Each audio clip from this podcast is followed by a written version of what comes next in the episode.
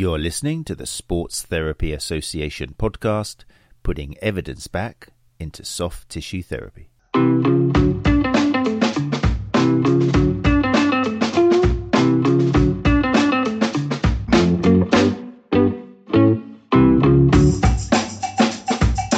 Hey people, how are you? We are live.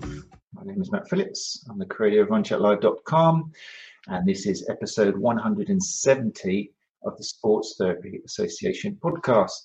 Recorded, as always, live every Tuesday, normally, at 8 o'clock on the Sports Therapy Association YouTube channel. Although tonight, because of the just fame of my three guests who I'll be bringing up shortly, we're also going live to the Born to Move Facebook page and also to the ST School Facebook page. Hopefully, technology um, in hand, hopefully. If you are joining us live from um, either the Facebook pages or YouTube, then put, feel free to put something in the comments just to show us that it's working. You can say, Hi, um, I am on the Born to Move Facebook page. When you do join us live, then any comments you make, I can bring up onto the screen. So it's a nice chance to flash off your um, logo for your business and just to hang out with like minded soft tissue therapists. Um, it's a little bit quiet in the live lounge at the moment, which is fine, but I'll just move on and just think I'm just being impatient because normally I'm about 10 minutes late. Anyway, so we are continuing our countdown to Therapy Expo 2023, which, for those of you aren't aware, is happening at the NEC Birmingham um, this November, the 22nd and the 23rd, bringing you on the podcast guest speakers who are going to be presenting in the STA Update Theatre, which is the Sports Therapy Association Update Theatre. Um, last week in episode 169, if you missed that, I had the pleasure of talking with Angela Jackson, who's a internationally respected educator, working particularly with younger athletes um, and female athletes. And Angela is going to be in the STA Theatre Therapy Expo at 9:15 a.m. on day two, presenting how to integrate neurocognitive approaches into a rehabilitation setting. Um, if that title confuses you at all, then a good idea would be to listen to the podcast, which obviously is available on all podcast apps. And also, if you want to watch the video, then you can watch it on YouTube. Um, it actually, to tell you the truth, if you're a therapist, then unwrapping that title would be a great idea because Angela breaks it down as always wonderfully. And essentially, it's about a potentially very important missing link in our rehab um, for athletes and, and non athletes in terms of their neurocognitive ability. It just means that when you are injured, the messages to and from your brain are inhibited, become a little bit smudged. And unless you do specific exercises to improve and clean up those neural pathways, then you're probably missing part of um, that very important recovery. And this is why, potentially, as the research is now showing, um, pre injury is such a massive indicator or, or it's so prevalent in re injury. Um, and that could be the missing link or one of the missing links. So yeah, great episode, and once again, thank you to Angela Jackson for giving up her time. And yeah, if you're interested, then come along to Therapy Expo Day Two, 9:15 a.m. Anyway, a few people are entering the live lounge now. Uh, Nikki Mansfield is here, and I'm just bringing up Nikki's message onto the screen. Evening all. I haven't read it now. Do I read it for? Yeah, Nikki's fine. It's always PG. Uh, there's only one thing better than tonight's upcoming Motley Crue of the Motley Crue plus wine. Does that mean she's at home listening to Vince Neil and I don't know, Motley Crue? Okay. Um, Facebook Live is working great. Nikki, thanks for letting us know that. Um, like I say, if anybody is joining us live, then feel free to ask questions directly to our guests. Tracy Stevens is in the, in the house as well. Tracy Stevens says, Hi, everyone. Hi, Tracy. Thanks for joining us. Right, so back to tonight. Uh, in this episode, my guests waiting patiently in the lobby are as follows in no particular order James Earls and Owen Lewis of Born to Move, um, who will be giving a theory and practical hour workshop. Yes, you heard it right. It's a whole hour in the STA Theatre. That's going to be um, on day one at four o'clock at Therapy Expo 2023. And the title of their presentation or practical workshop is going to be Understanding Functional Links to the Lower Limb. Both James and Owen have been on the podcast before, and together they offer hugely popular courses. We always get great feedback from STA members who go on the courses, just evidence informed in the best meaning of the word, which I'm sure we'll discuss later on. Um, very highly spoken of. So uh, it's absolute pleasure to be able to give an hour to these guys at Therapy Expo, and they're going to be also uh, across other places in Therapy Expo, which we'll talk about now. If you're interested in listening to James and Owen, then you can check out episodes 109, 115, 140, and 140, 158. That's it. That's how much we love them. Four episodes. I think they're sitting at the top at the moment. Um, uh, yeah, and then you'll find interviews with both James and Owen. We are also joined um, by another fantastic educator and friend of the STA School, who is none other than Anna Maria Mazzieri, who's the director of the ST School, School of Soft Tissue Therapy, and also created the very popular Hands-on Hub area at Therapy Expo. And we'll be particularly talking about the Hands-on Hub. If you're not aware, it was there last year, which was the inaugural uh, reception of this Hands-on Hub, and it was a fantastic success for reasons you will hear very shortly. And it's great to hear that it's back this year just next to the STA Theatre, actually. So, I mean, that's going to be your place for, most therapists to hang out. It's going to be a wonderful corner of the event. Um, as well as talking about their individual involvements with Therapy Expo this year, Anna James and Owen are also going to discuss the story, which is a plan they have devised, a cunning plan, uh, to help therapists who attend Therapy Expo find common meaning and important principles in all the talks and workshops they're going to see across the two days. Because last year it was just a bit manic people rushed around trying to see as many presentations as possible and a lot of it just became unjointed and it was just like too much information. So the idea this year and we're going to talk about this with anna maria and the guys is um, let's connect these talks together. Why are we going? What are we hoping to come out with? What are we listening for? So that's the idea. Right long um, intro but that will let you know what's coming up if you listen to the podcast. Um, and like I said, if you do want to join us live next time, then just come along to YouTube um, Tuesday at 8 o'clock. So without further ado, I'm going to bring up James Earls and Owen Lewis of Born to Move, and also Anna Maria Mazzieri of the ST School and Hands On Hub. You're listening to the Sports Therapy Association podcast, putting evidence back into soft tissue therapy. good evening. Good evening. Good evening, Matt. How are you? Well, if you listen to the podcast, then you're missing out really because it's just like royalty, all in a, row. It's just like it's amazing. It's really great to see you three together, and we're looking forward to hearing how you guys are working together for Therapy Expo this year. So, um, remember, just to remind people, Live Lounge. I'm not. I'm going to be concentrating on these three. Okay, so if you've got comments, then just put them in there. I've told these two if they see something interesting in the comments, then to, to direct my attention to it. So feel free to ask questions Sarah Jones says, Good evening. Looking forward to Expo. Fantastic. Um, Nicholas Wheeler is in here as well. Good to see you. Glenn Murphy is here as well. So great people coming to Live Lounge. Right then, good to see people. Thanks so much for giving us your time. Um, how are you all, first of all? You all good? In any particular order? You can't nod on a podcast, doesn't work. yes, very true. I'm trying to mute myself because my dogs have just come back from their their walk. So very soon you're gonna hear them, as you all know. So oh, wonderful! No, we, yeah. we live for that. Uh, give your dog a name. Uh, Sula and Flo. Sula and Flo. Wonderful. Looking forward to them joining us as well. Uh, fantastic. Right. So Therapy Expo, not far away now. Has anyone done the maths? What are we looking at? Five, six, six weeks. Six weeks. That's come by very quickly, hasn't it? Weeks till Christmas. Mm-hmm. Incredible. So uh, before we get into that, um, as I always say, I'm hoping that particularly some of the listeners to the podcast, the kind of two and a half, three thousand of you, I'm hoping that they don't know you because that's the idea. Otherwise, we're just patting each other on the back and, and, and just confirming what we know, which is useful as well. But so, would you be so kind? Maybe we'll start with Anna Maria, just give us a little elevator pitch breakdown of who you are and how you got to the education you provide today. Uh, so I am Anna Maria Mazzieri. I am a, a, a clinician and uh, a, an educator, very passionate about hands-on therapy and everything that hands-on in terms of manual therapy and massage can provide for the person's health and well-being uh, in all its entirety and I provide uh, qualification courses in soft tissue therapy, which is a massage and movement um, uh, type of qualification, and uh, also CPD courses. And I hate introducing myself, so I'm just gonna go. That. So that's for the ST school, um, in case people are looking um, for that. Um, available on social media, I think quite well done actually. It's it's at the ST School everywhere, which is wonderful. Um, so yeah, people can look you up there, and also the website, thestschool.co.uk. fantastic. Thank you for that. Owen, you are next on my um, working around. So, Owen, could you let people know who you are?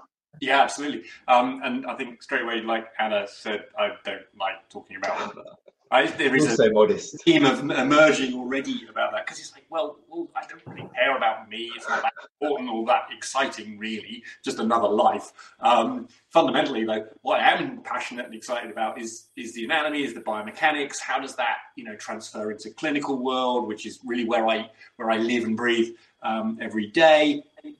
Uh, and it was it was through that kind of passion and excitement that you can you can probably already hear um, sort of get I get very buzzy about all of this um, straight away.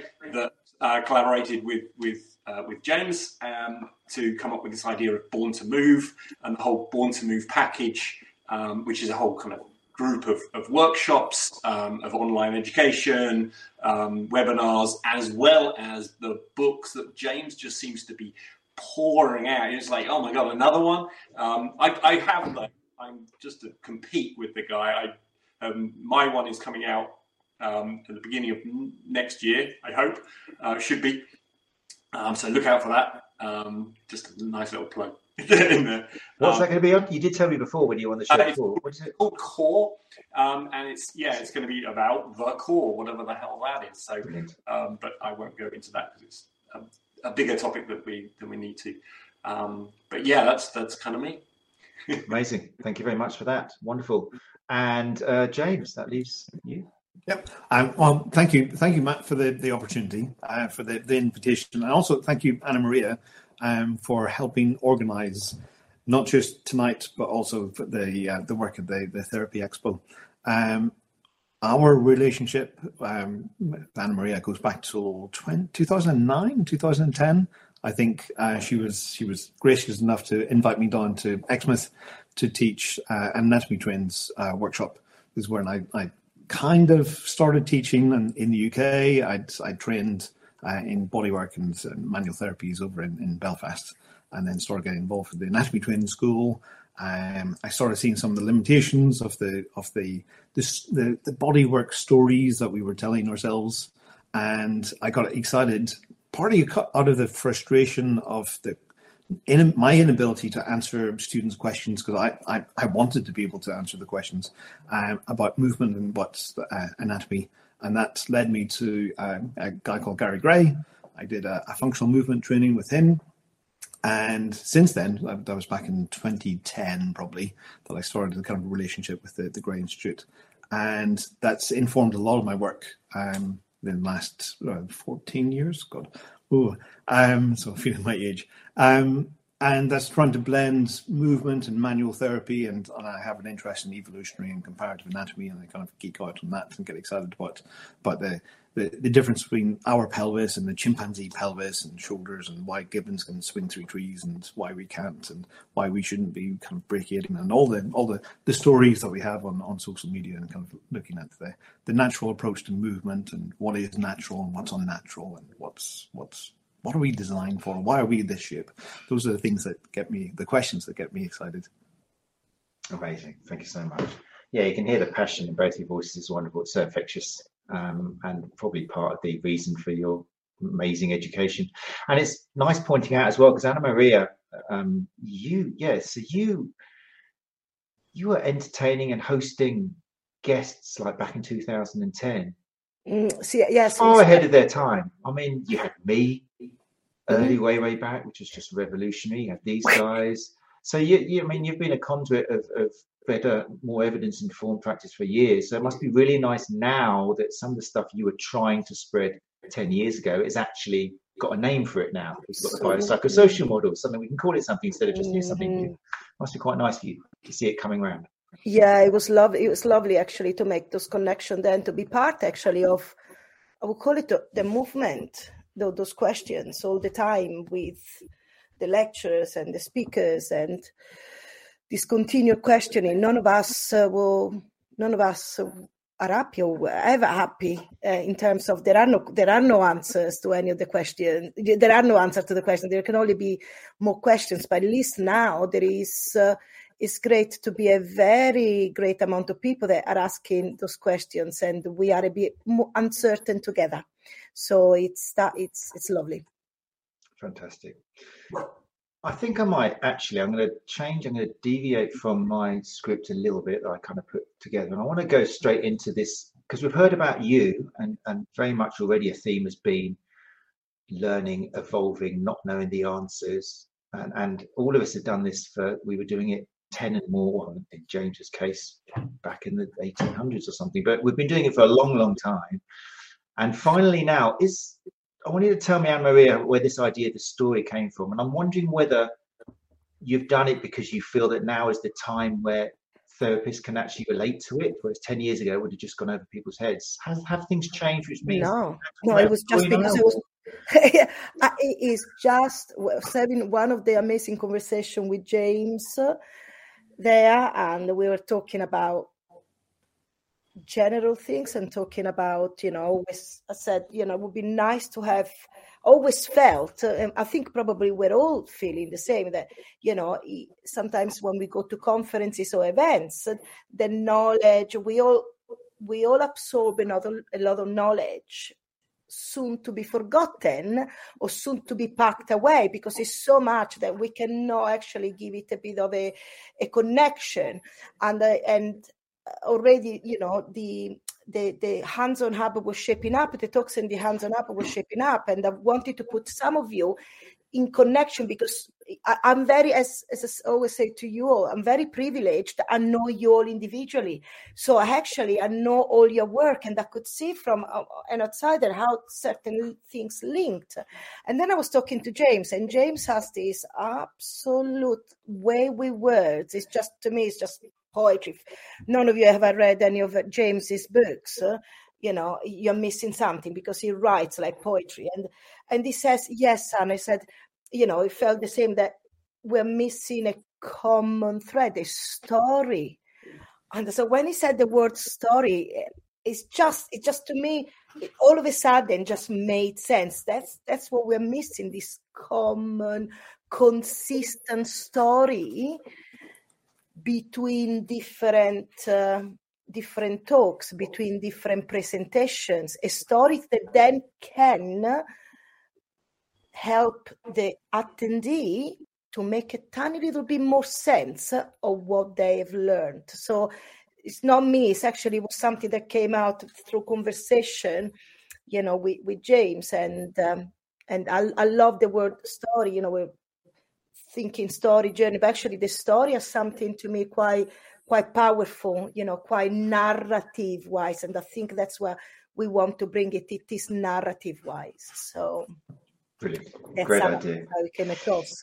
And this is a really important message, I think, that I want to make for people who people who went to Therapy Expo last year will have noted that the quality of presentations has just become really much more relevant. It was really good last year since they started this advisory panel, which people like Anna Maria have been on, and Gary Benson founded the STA and other people as well. Since they've been asking therapists or educators, what do you think we should be giving here, as opposed to just making a commercial driven decision?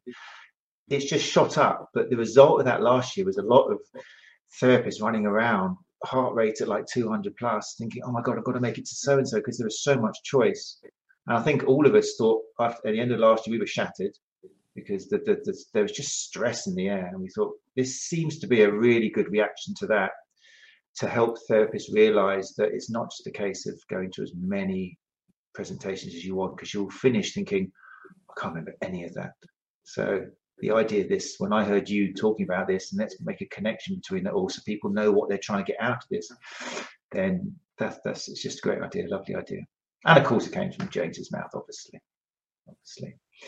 So um, let's talk briefly about before we go more into that. Um, I just want to make sure that we have a look at what you guys are presenting, and then maybe we can talk a little bit more to the story and how these talks fit into it. So let's just bring up, if people don't know what we're talking about in terms of the different theatres at Therapy Expo, I'm just going to bring this onto the page. So when you go to therapyexpo.co.uk, as whoever's been looking for the presentations, they will know, then what happens is you've got kind of different theatres. Um, Therapy Expo has, I don't know how many people now go through the door over two days. I think it's like 10,000 or something. It's incredible.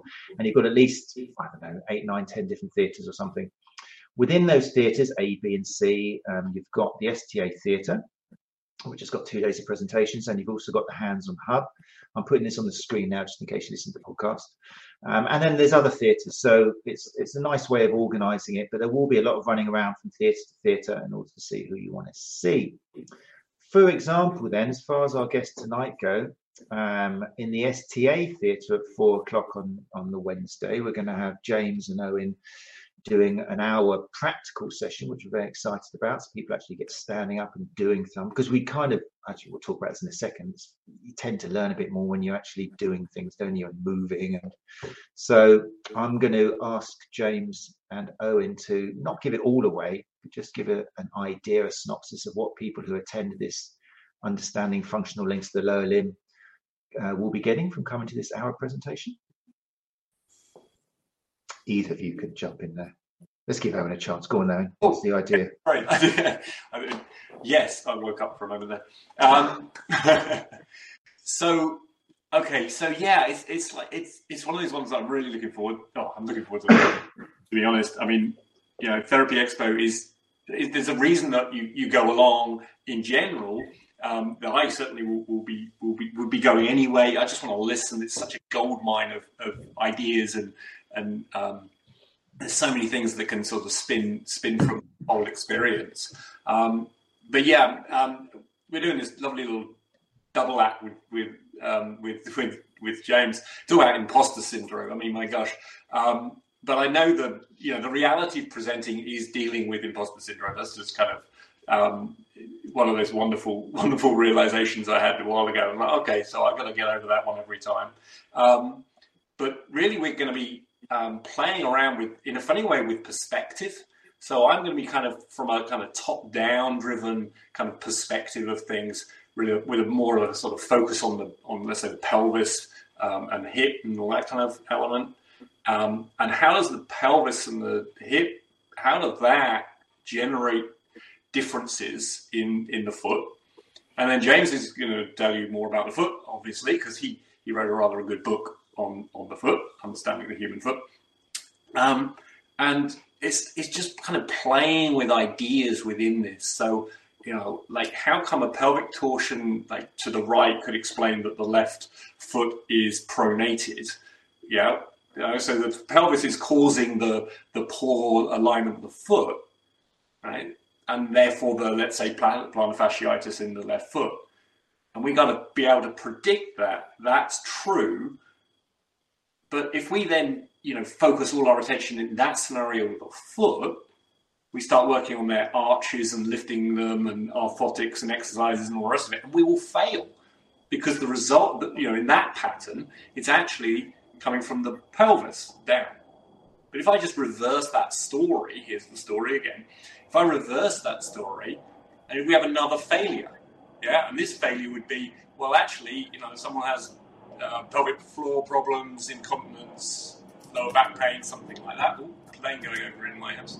Um, and we would fail if we focused all on the pelvis if the, actually the foot is driving up through into the into the pelvis. So so it's playing around with these interreactions and and being able to therefore predict the interventions that we that we have or, or that we can give um, each time. So that's that's a lot of the a lot of the stuff that we're going to be um, looking at from a from a perspective, you know, change of perspective within within all of this um, this whole area. It's such a big area.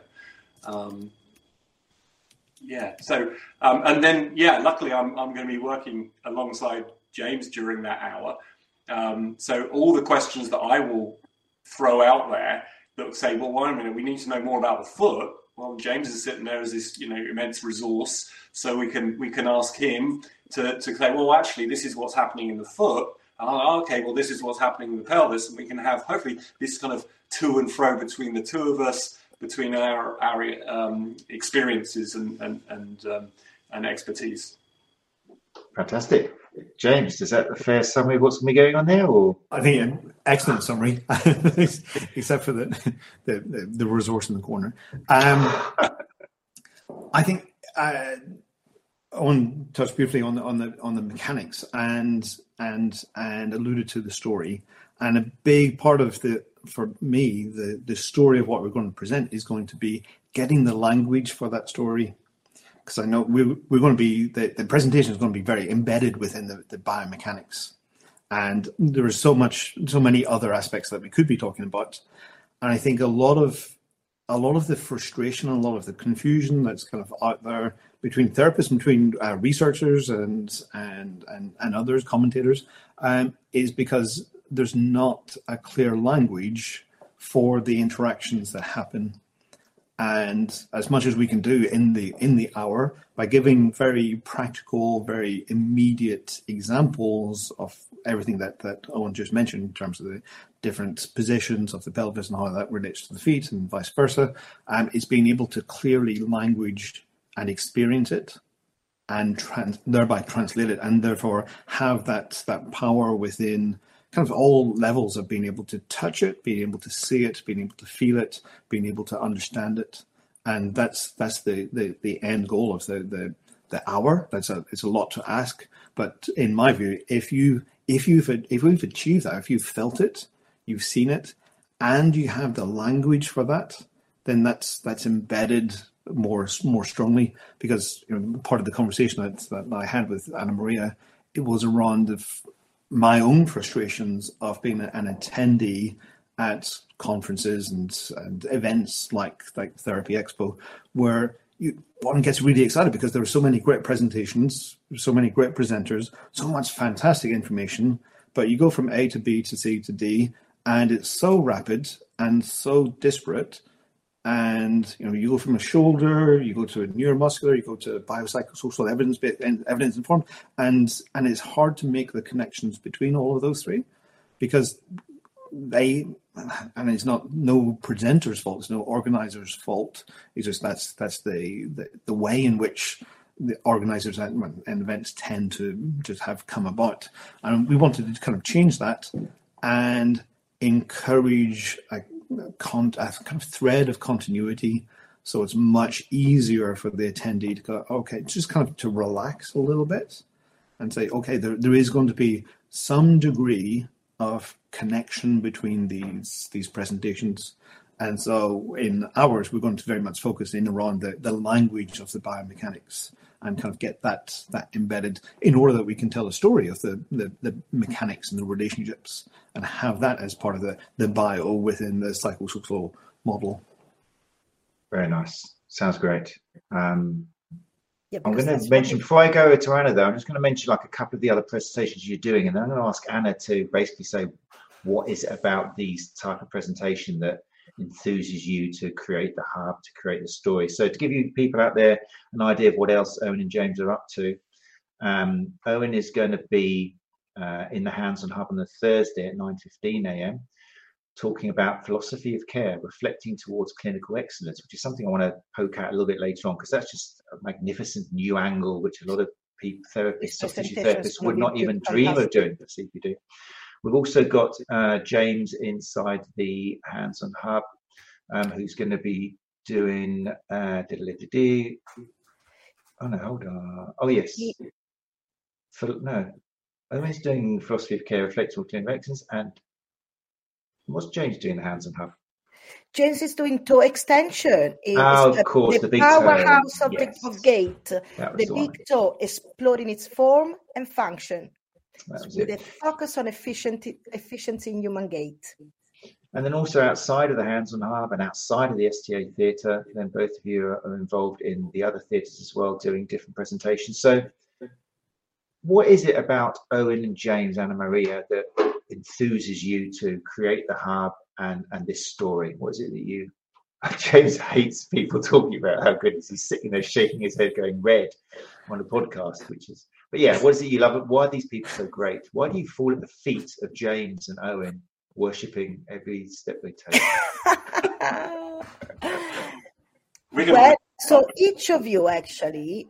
So when when uh, it's a no-brainer or to ask to be part of the hands-on hub. First of all, the hands-on hub is the translation of evidence, what evidence, what an evidence inform, inform progressive approach to hands-on therapy, hands-on and movement therapy looks like in clinical practice. We wanted somewhere where the, the, the attendee could uh, uh, understand what the theory looks like, this embodiment of, of, of knowledge.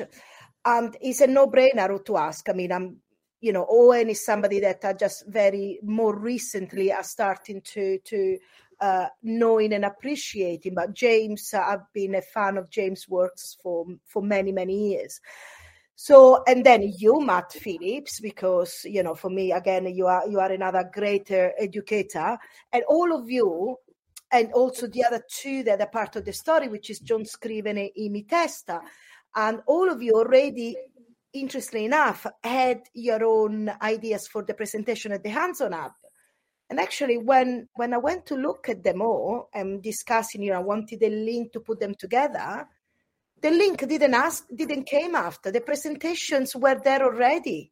For me, it was easy because I know all of you, so I could see that actually each of the presentation represented the sorry the whole presentations together there was already a consistent message there and the consistent message was a holistic integrated um, modern approach to care, including the philosophy of care, including the critical thinking, including the evidence informed.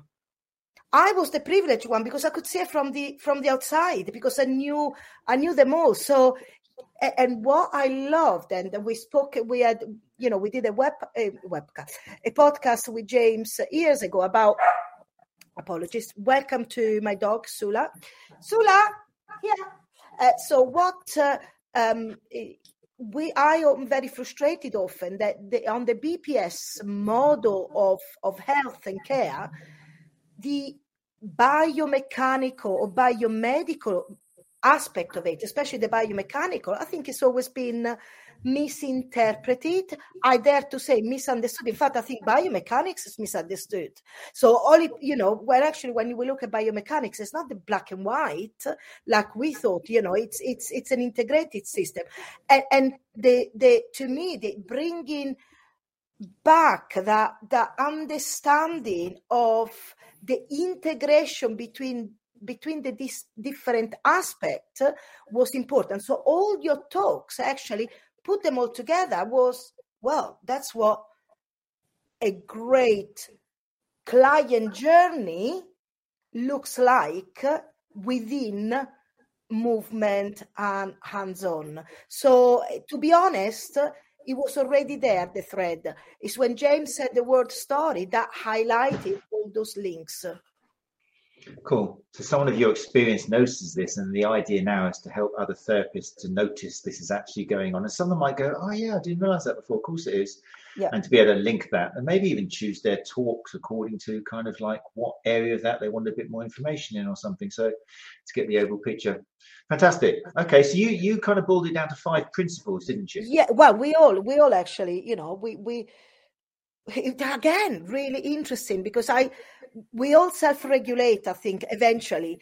And we all, when we met up and and and you know said what what should have been the principles of you know that we very much care for for within you know the philosophy of of within the the approach to care and we all said the principle that actually very much reflected the talks so the the the, the um overall principle that encompasses them all is heterarchy, which is a word I didn't even know. Thank you, Owen, for suggesting it because that to me is just all of a sudden the word heterarchy again opened up that that that making sense of this integrated interrelationship between the different systems in the body, between the different um, uh, the interrelation between us and the and the client there is no hierarchy. There is no hierarchy between the nervous system and the musculoskeletal system. There is no hierarchy between biomechanics and psychological. You know it, it, there is not we are and james always used to say that we are a person that walks you know? So mm-hmm. we are you know this the entireties of of a soul and the word that I, heterarchy represent the the um, kind of holistic you know Brilliant. approach which Let's um Owen, so I reckon a lot of our listeners will be familiar with hierarchy. It's something which they've probably read in different circumstances. But maybe you could summarize why is it useful? Why would it be useful for people going to Therapy Expo to understand maybe before there or whilst they're there that we need to move away from the idea of a hierarchy in the human system and embrace this new word, which is fair enough, is a bit a word we're not can't even say half the time. But yeah, why do we move from a hierarchy to a heterarchy? What is it? Yeah, I, well, I mean, hierar- I mean, hierarchical systems are, you know, are everywhere. Yeah, from from society, you know, big picture sort of stuff. It's it's a hier- often a hierarchical system, um, and within the clinical environment, if we have a hierarchical system, then we're more, you know, that will cloud, that will affect the way that we interact. So when I'm working with my client, if I am in a hierarchical system, then I, the client, uh, sorry, I, the practitioner, know best. Yeah, that is the classic sort of top-down driven um, situation. Now, if I know best, I have to know everything, and that's difficult because I don't, and nobody does. So you know, if my then now we've got this this interesting interplay of, of interrelationships between me and my client. Interesting in the fact that, so if we look at, um, you know, one of these wonderful questions, why does my client not do their homework, not do their exercises?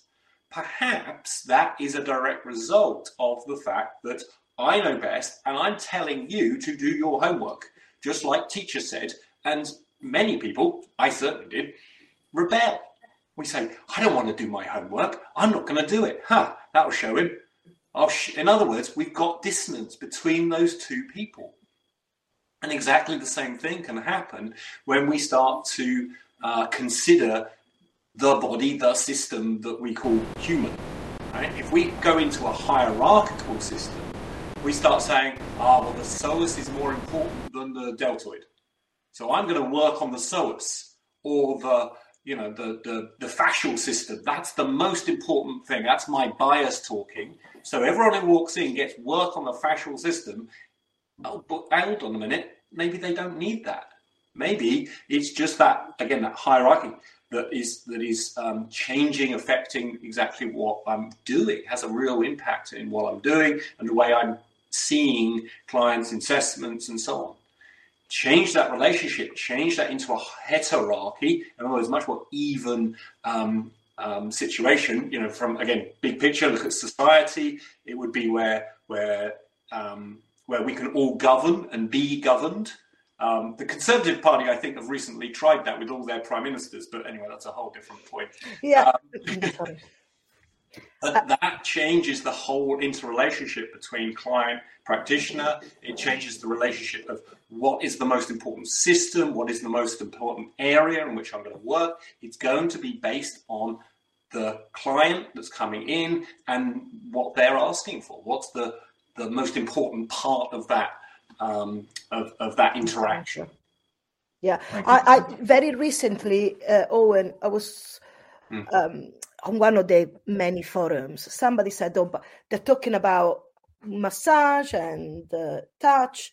So yes, muscles are just a, something like they said it's like a piece of meat, a piece of dead meat, something very disparaging. It's all about the skin, and I thought, "Oh my God!" And we reached a point in which we are actually, literally, we are saying things. So are we reducing the person that we are interacting with or we're having an encounter with to the muscles is just a dead um no oh yes because i would say yes a muscle is just dead meat that is it's only activated by by, by the nervous system and i think oh my god and those are the same people that they are trying to bring forth a, a more uh, neurocentric approach to, to to to to care or neurocentric approach to to mechanics of of massage and i think there is no one no one explanation, if there ever is an explanation, which is superior than another. We, this is what the word heterarchy. We are an inter interacting system, interacting within ourselves and with the environment. You know that really uh, just, just sorry, I have to say, just that's fine. Boil my heart, boil my, my blood. No, I'm, I'm, I'm excited to sort of help on um, introduce the, the, the concept and the word because as soon as we become aware of the idea, the concept, the, the almost the value of a heterarchy, it's like the, the body the body and the systems are heterar- uh, they're heterarchical.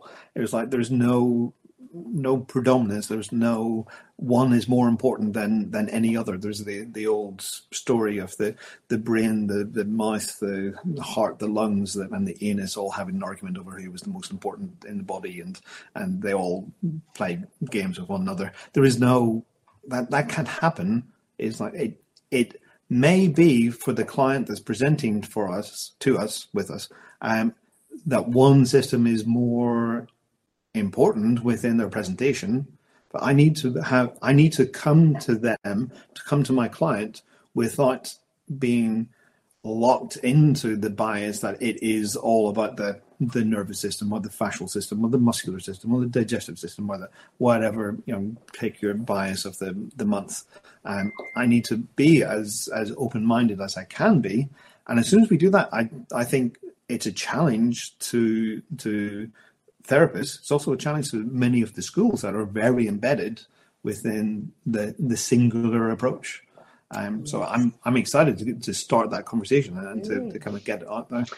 Fantastic. One of five, big principle. We're going to move on, but that's like one thing for people, hopefully listeners, to make a little note of that. Maybe do a little Google search. Do a little, what's the difference between a, um, a heterarchy and a hierarchy, and see how it can apply to so many areas. Your relationship with your with your client or, or person you're working with, with systems in the body, with so many so many different areas it can be applied to. Uh, let's move on to the next principle, if that's okay, um, which integrated anatomy is what you decided, Anna Maria. Maybe you can that on that. Down, it's I, I leave James to explain that. Oh, okay, James. James oh, down to you. Up? I don't know. You're down for me. it's down. Yeah, yeah, yeah, yeah. You're up there. Um, it's like celebrity squares, isn't it?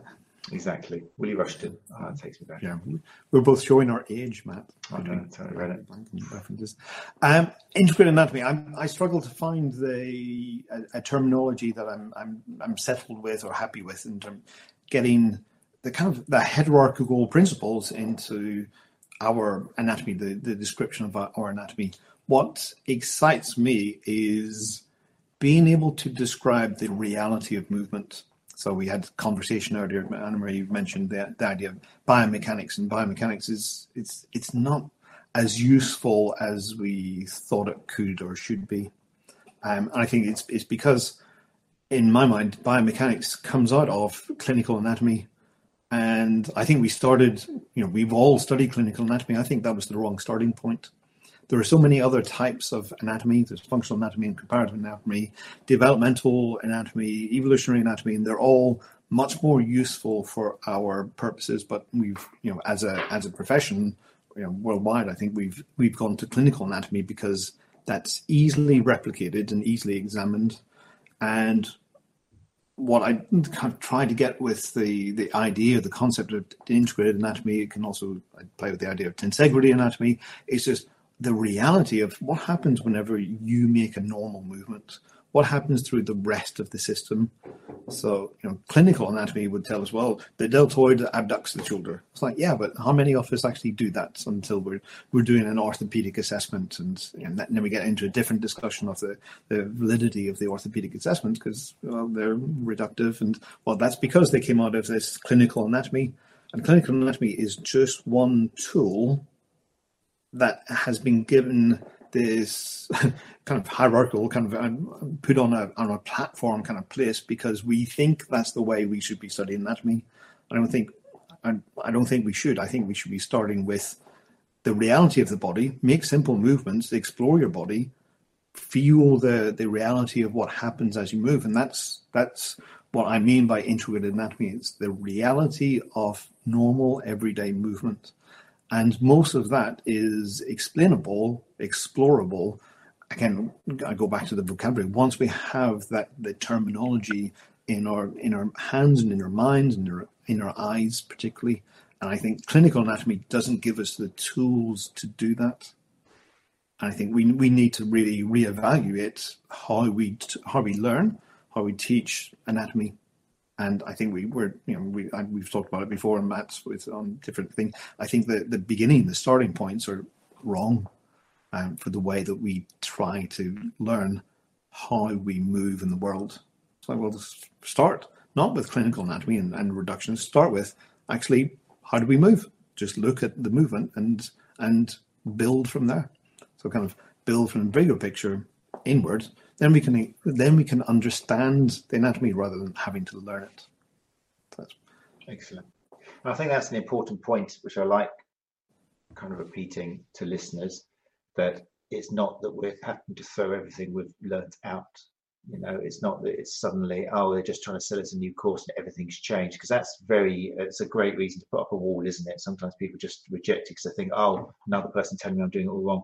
It's it's significant shift, but it's it, reality it's just a tweak of what we're doing and what we're looking at and how we're weighting things out so this is something i guess which will become really apparent in your practical in the STA theatre i guess and also in the big toe one as well isn't it it's um, just yeah. changing the lens we use to look at how people are moving and things Exciting, great. I'm going to move along because it is 8:47. I definitely want to get all these five principles out, and it will leave a bit of a hook as well for people who are debating on what to look at in therapy uh, Expo.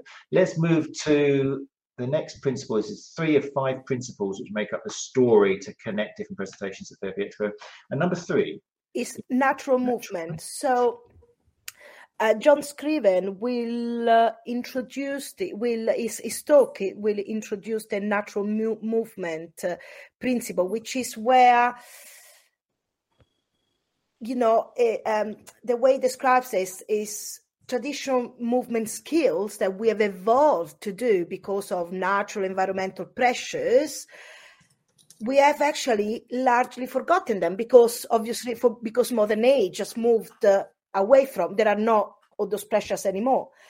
However, the need for those movements, they're still there. And and the way he describes it, so there is this kind of mismatch within what how we have evolved to move and uh, the environment where we move in that it removes some of those needs and and is going to look at what, what is natural movement. You're going to look at another word that I quite like is um, physical literacy. And there is not, you know, he, he said, he said, and I want to own back the word move well. John was saying, and I like that. I said because actually, move well. It doesn't mean that there is one way. There is not an ideal way of moving, but a way of moving that is created but when there is this hierarchy or interplay between environment, biomechanics, psychological, emotion, social, where everything comes together, when there is this matching of all of them for the particular task, particular need of the person at the time, that is moving well. Efficiency of movement, yes, it can be anatomical efficiency, but it can also be moving efficiently for that particular task.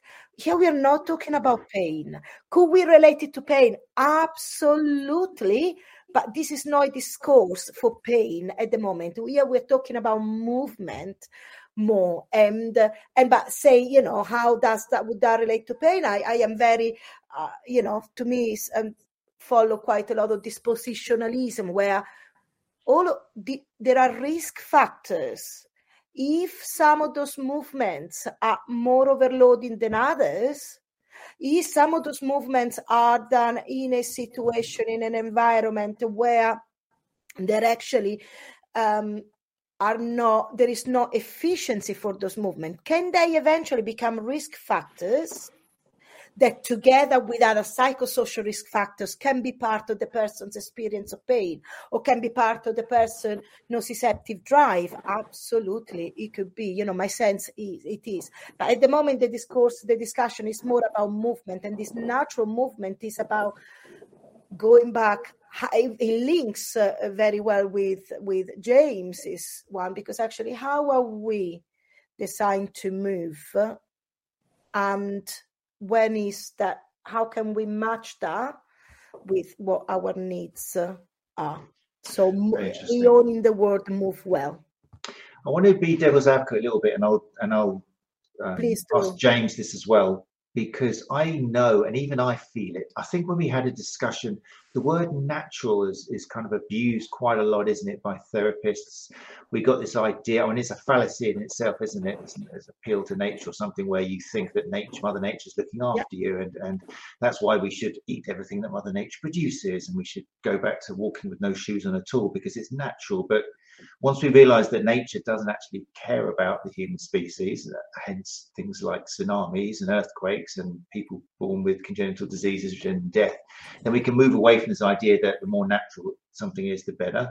So how when I hear natural movement, I'm thinking of that kind of era where suddenly everyone was told to walk like a crocodile and jump on their belly and, and kind of be these animals and stuff. And people were being told to do things which they're ne- one they're never going to have to do in real life, and two is probably causing injuries because people were getting very enthusiastic about it and pouncing around and kind of doing all this stuff. So what's the difference between maybe that antiquated idea of natural movement with what we're talking about now? I mean, Anna Maria has kind of said it, but I want you to explain it further to show the distinction, James. To me, uh, so thank you. Um, for me, it's it's yeah. I could try. I would try, argue like yourself to try and get away with the from the imposed stories. So crawl like a crocodile, swing like a monkey, whatever, because it because that is where we came from, and it's kind of through the evolutionary tree. And that's that shouldn't the, that shouldn't be the because.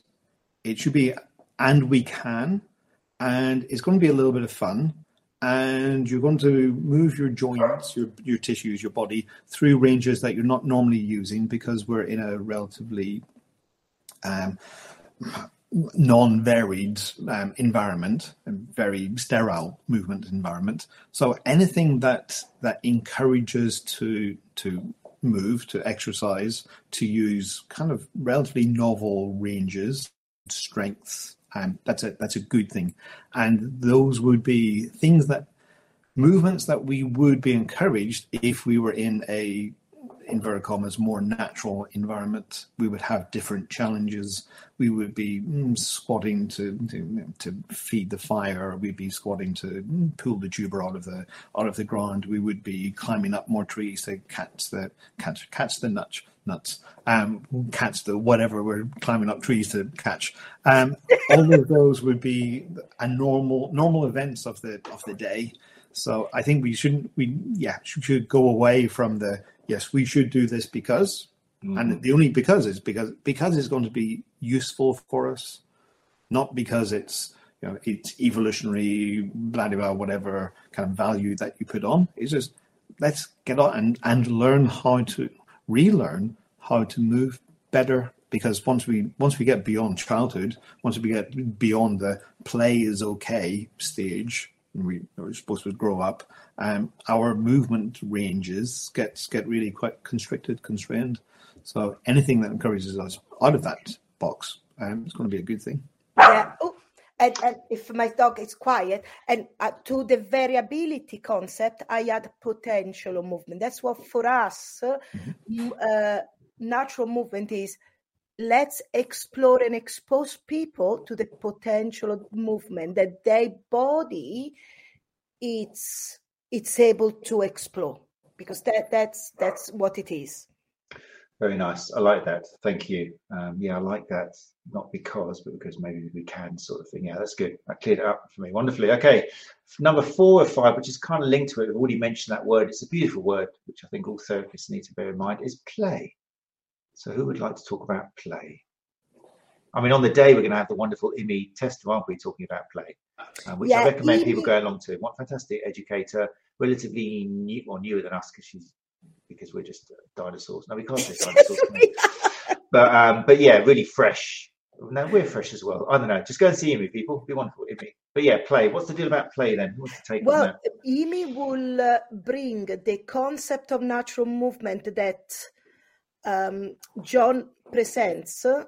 She's gonna bring it into life by exploring different way of using the natural movement potential or the movement potential into clinical practice. So there are going to be lots of strategies, fun strategies with a lot of uh, fun games that we can use with our clients to help them to explore. So we use them in clinic within a within a therapeutic outcome in mind. So with clinical mind, you know, what can we use? So there's going to be a lot of play with. Apparently, she said I need to get a lot of pool. What do you call them? The pool um, noodles. Pool noodles. Yes. Don't oh, I don't right. know why. Lots of pool noodles, yeah. little balls, hula hoops. God knows.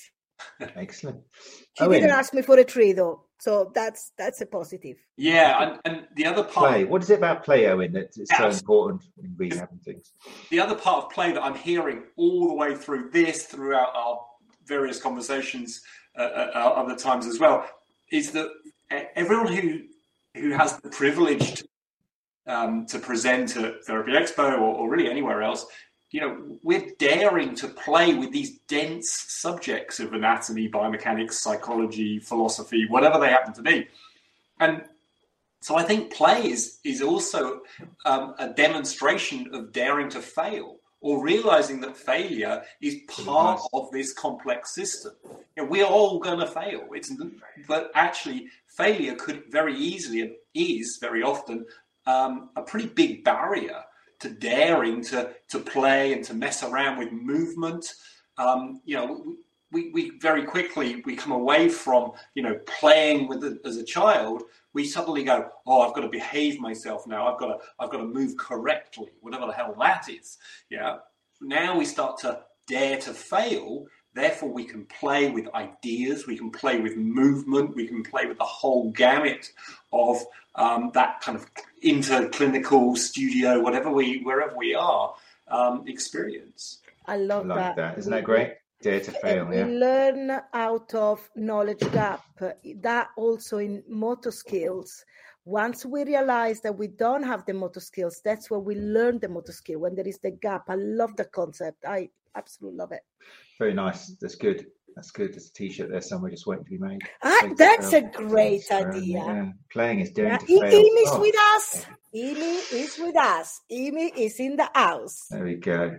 Right, and then number five, which is great. We've got time to talk about briefly. That is, is Owen. That it's Owen is the critical thinking, thinking and critically. questioning. Yeah. Oh, there's there's a little subject to finish with, isn't it? Critical. Just two minutes. Go on. the critical, critical thinking, uh, clinical reasoning, and, and that's that again. It's it's messing around with ideas, isn't it?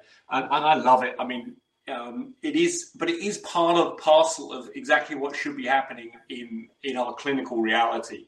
Um, you know, one of the big um, elements of critical thinking is metacognition. Metacognition, a big long fancy word that means thinking about thinking, and it's that is the reason why we um, at the end of our client, you know, our client leaves, we have to sit down and write notes. and people love it or they hate it, but actually, it's such a, a, a brilliantly useful moment to think about the process that you've just gone through, to think about what could be better, what could be what was worse, what what do we miss, all of that um, piece, and we start to um, really sort of um, ultimately ask better questions. Yeah, again, it's one of the principles that, that within Born to Move is is is trying to get people to ask better questions, to hypothesize, to test that hypothesis, and to retest, and just keep going back and forth through there. And then it becomes this really uh, curious dialogue um, of, of yeah of, of, of playing around with ideas again. Yeah, and also one of the really good for, for me to to eh, effort is a, is an underpinning skill on every, every therapist that is evidence informed that they need to question i love what you said the, the word curiosity and critically thinking. And even critically thinking at a level at evidence-based level because people sometimes think so evidence informed practice or evidence-based practice is just about following evidence. Oh my god it's not is again is the hierarchy between uh, clinical evidence, therapist expertise, and client preferences. So you know, even you know, they need to question their own bias, and they need to they, they need to continuously question where their knowledge is coming from. Absolutely. So, so, I mean, just to highlight it to anyone here who's listening to this, you know, we, we keep using this word evidence informed, and that's quite distinct from evidence led. Led suggests it's hierarchical. We're kind of, you know, we're, we're handcuffed and shackled and dragged along by the evidence. Whereas clinical experience is actually driving uh, much of research, and research is informing our clinical application. That's a heterarchical situation of interplays. That's the best case scenario. Um, so there is that distinction, I think, between evidence informed and evidence led. I love it how I mean, I remember having a question, conversation, I think, with Trevor Prior, podiatrist, once when I was like trying to say, "Oh, it's so difficult to change the world," and he was going, but I was thinking, I think I was positive, going, "I think I can," but like for example, we all, I think, we all share a fondness for words and how changing a word can make a big difference. But I think some therapists, they're just not turned on by that. Like you just said, the difference between evidence informed and evidence led. And that to me is like, bam, that's so important. If you can appreciate that distinction, then you're going to take away a, a, a massive. You know, it's going to be great. But a lot of people just either aren't interested in the the difference. They're just saying, "Oh, you're just playing around with semantics." So it's tricky, isn't it? Because that's one way to turn our audience on and educate them. But some people just aren't into words and they won't appreciate, won't they? So, but that's okay. Sometimes we have to have certain. It's like with philosophy not expecting everybody to to be interested about philosophy of care or but sometimes somewhere those conversations has to happen mm. because are those conversations that eventually are going to seep around or are going to you know spread which then are going to inform clinical practice but surely mm. i couldn't agree more that not everybody will be turned on by them but somewhere somehow and i don't think and and, and this is another thing why we chose the word heterarchy. We were, do you remember, we were all a little bit, oh, you know, it's a little bit of a, mm. a word might turn people, but actually, no, let's do it because let's trip feed words to people. Yeah. And actually, Good. let's make those discussions accessible. Because actually, we are making a suppos- presuppos- an assumption here that people are not interested. Could it be because people are not interested because the environment where those discussions are taking place yeah they've been a little bit more stiff yeah. and we want to make them accessible all right as soon as those words whatever the hell we use yeah if they have meaning then they make sense and, and we're off how do we get meaning into those words is either with more words if that mm. works right or i would argue better still with your hands. As soon as your hands go on and you go, oh, that's what I mean by a by a cranial torsion. It's like, what mm. the cranial torsion? I can explain it in words, but it goes on and on. It's really complex, and it's like, well, too much. Put your hands on, and you go, oh, that's what it is. Got it. You got it in two seconds. Yeah, we need the words for the books, for the for the dialogues, and, and to really understand that and give them give that underpinning. But if it doesn't make sense to your hands, what's the point? So I really want to get that hands-on kind of aspect, and that's what I think you know th- this interplay between that we're always going through within these sort of conferences. You know, lots of words, but now we're getting lots of hands-on hubs and and and, and things like that. And that, that that is that interplay. That is that that connection between those two places. Um, you know, we're, we're moving on from Descartes' um, um, yeah, but because this is who we are self-selecting again. People that goes to the conference or therapy expo, they are self-selecting. We know they already perceive, understand, and make sense of the world and the clinical practice through their hands. So this is why I think it's so important that we create a translation of uh, those concepts. Yep, great. I, right. I think that was oh, lovely. I can't, I can't, shut James up. Go on, James. Fine, sorry. and what you just said, uh, Anna Maria, in, the in the translation, what I, I, agree, Matt, that some people just don't get excited by the semantics, the the, the, the, niggly piggly kind of difference between evidence-led and evidence-informed. That's that that semantics, and some of us get get excited by that. What's important is not those words, but the story behind each. Mm-hmm. And if it's not our responsibility to kind of get people excited about the about the individual words and the terminology. It's to get people excited about the continuity and the story behind it, and that's the principle and kind of and you know we've got five big words, but we really got five principles. We've got five stories, and well, they're really five paragraphs within an ongoing story. I think that's the power of what what Anna Maria has brought us together to to present. Excellent. Right, I've got a couple of requests, and it's a great idea to finish just to repeat those um, five principles for people listening to the podcast. I would like write them down and just have a little think about them. And if you're going to Therapy Expo, we'll be talking about this with more with guests coming up between now and Therapy Expo anyway. Um, but yeah, number one was heterarchy. Get that into your system. See how many times you can say that tomorrow. It's already feeling more natural the more I say it now, which is wonderful. Uh, number two is integrated anatomy. Number three was natural movement. Number four was play. And number five was thinking critically and questioning with curiosity.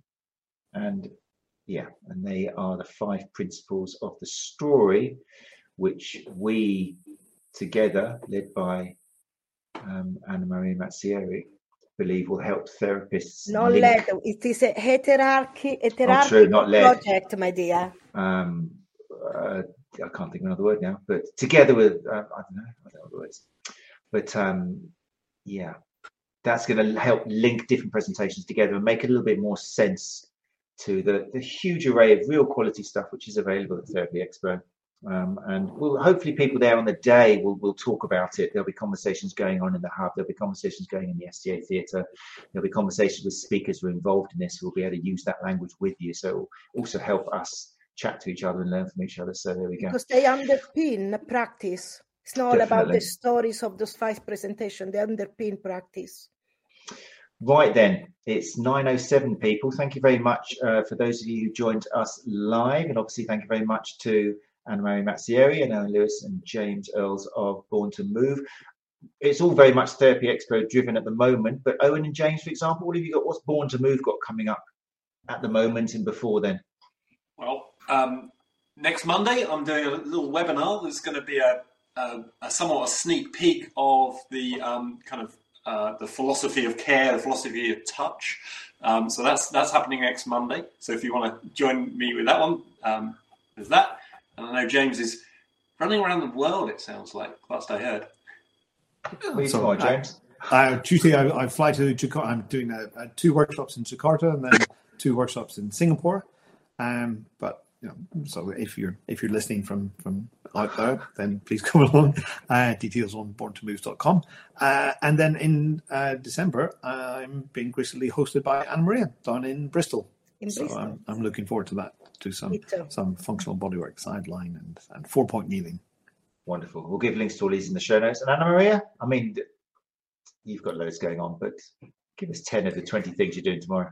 Well, uh, just at the moment, life is taken a little bit by putting together the Therapy X, the hands-on hub uh, diary, which is quite intense uh, at the moment. But we have um, we have several courses. So I'm running a, an online workshop next week uh, for, on evidence-informed practice for hands-on massage therapists. Then we have. Um, um, we have oh we have Ben Cormack actually coming in December to Exeter, bringing in his movement, therapeutic movement and lower back pain. Then we have oncology, pregnancy, and oh, but eh, sorry, I forgot to tell. Listen, come and listen to me at Therapy Expo talking about the um well several of them, but the one I'm really excited about. Well, I'm excited about all of them, but the um touch, deep touch so the evidence and why we find the clients to like the little bit more of a deep touch Ah, yes. some emerging evidence i am really interested i'm part of the oh i'm Oh. part of a of a group called forcenet that they um they um, international group. They do quite a lot of research on force-based mechanisms, and there is some really nice research coming up.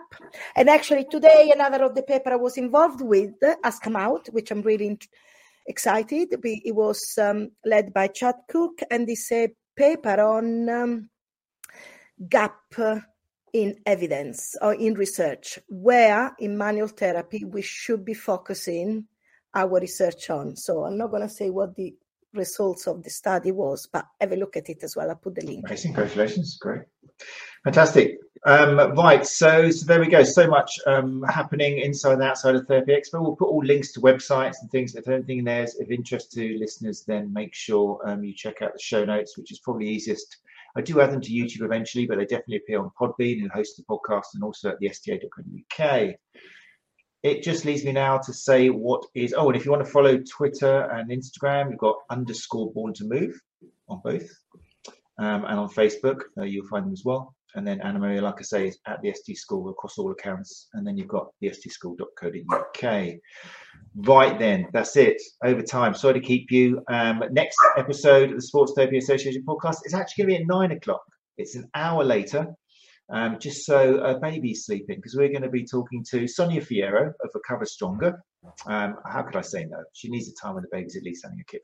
So um, she's going to be talking to us. For those of you who don't know Sonia, fantastic osteopath, against evidence informed um, therapist of uh, Recover Stronger. Um, Sonia's going to be in the STA Theatre at Therapy Expo on day one at 2.30 um, as part of the Women in Sports Therapy panel, which Anna Maria is going to be present as well, um, along with Fiona Higgs and Michelle Lyons. And then on the Thursday, somebody's going to be talking about uh, doing a presentation at 11.30 on the Thursday, functional flexibility, which will be really interesting because the whole flexibility stretching thing has evolved nicely since what I and other people were saying 10 years ago. Um, sometimes it's swinging a bit too far one way, but Sonia's going to nail it and, and tell us all about where we are at the moment with regards to evidence informed flexibility and training. So that will be with Sonny Fierro next week on YouTube at the later time of nine o'clock. Oh, and she's guys, Italian. And of course, yeah, as well. Not just Italian, she's also like world deadlift record holder for a weight or something. So like strong, strong. The Italian is better. The, How are they doing tonight, by the way, Anna Maria? I'm not into football, but I'm going to make it sound as if I am. Are you keeping a track of the score? No, no, no, just I'm not into football. It's the wrong shape ball for me. Right, if you guys can uh, stick around, Anna Maria, Owen, and James, I'm just going to shut down the live lounge. Thank you everyone for joining us again. Thank you for your comments. Um, Nikki Mansfield has said, I know I'm biased. That's always great to know. It's critical thinking. Because you guys are four of my favorite people in our entire profession. Well, you've got a good taste. What can I say, Nikki? But what, what an episode. Fantastic. Uh, Tracy Stevens says, Well done, Anna Maria. Very exciting about the paper, which is, uh, yeah, definitely very true, very exciting. And Tracy says, Thanks, everyone. See you at the expo. So thanks everyone who joined us. Uh, hopefully some of you will join us live next Tuesday at a later time, nine o'clock. Until then, uh, goodbye from all of us and uh, take care of each other. You're listening to the Sports Therapy Association podcast, putting evidence back into soft tissue therapy.